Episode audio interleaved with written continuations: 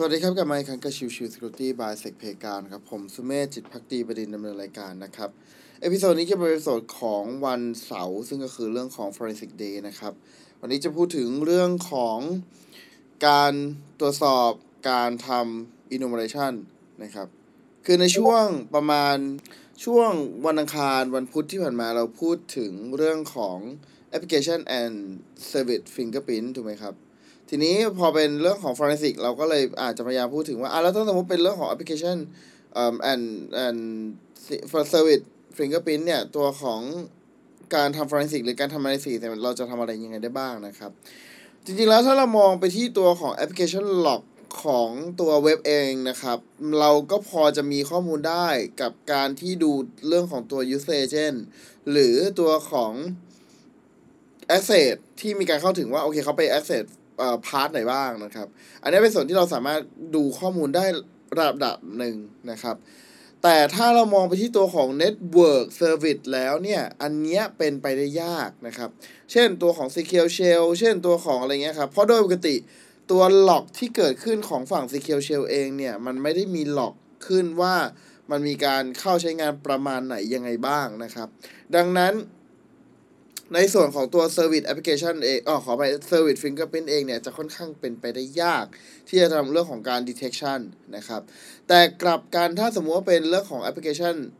Fingerprint นะครับ อันเนี้ยพอจะดูได้ในเรื่องของพาร์ทที่เขาจะเข้าใช้งานนะครับ อีกส่วนหนึ่งหรืออีกเครื่องมือตัวหนึ่งนะครับ ที่เราสามารถใช้ในการตรวจสอบหรือตรวจจับพฤติกรรมที่เป็นการ scanning เข้ามาได้ ก็คือเรื่องของตัว Network IDS IPS นั่นเองนะครับ ตัวของ Network IDS IPS เนี่ยโดยปกติแล้วเนี่ยจะมี signature ในการช่วย detect การกระทำหรือพฤติกรรมที่เป็นการกระทำของการทำ fingerprint ได้นั่นเองนะครับ ดังนั้นหากจะตรวจจับเรื่องของการทำ fingerprinting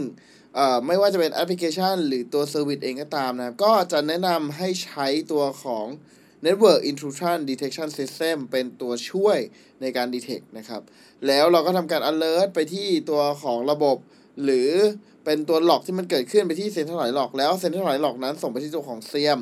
แล้วเซียมทำการมอนิเตอร์ต่อจะเป็นการ alert ไปที่ผู้ดูแล หรือจะกระทำการลักษณะของซอ ติดต่อเชื่อมต่อไปที่ตัวของ Palo Alto หรือตัวของพวก Next Generation Firewall ต่างๆเนี่ยแล้วทำการบล็อกออโต้ก็เป็นไปได้เช่นเดียวกันนะครับ ดังนั้นถ้าเราจะตรวจสอบหรือจะตรวจในเรื่องของการทำ Real Forensic แล้วเนี่ยจะต้องไปดูที่หลอกเป็นหลักนะครับ แต่ว่าถ้าสมมุติเป็นลักษณะของ Network Service จะไม่สามารถทำอะไรได้มากนัก เพราะไม่มีข้อมูลเลยนั่นเองนะครับ ต้องยกเว้นว่าจะมีเรื่องของเนี่ยตัว detection ช่วยเพิ่มเติมอย่างตัวของ network intrusion detection system นะครับ โอเค episode นี้ก็ประมาณนี้นะครับ ขอบคุณทุกทุกท่านที่เข้ามาติดตามและพบกันใหม่สำหรับวันนี้ลากันไปก่อน สวัสดีครับ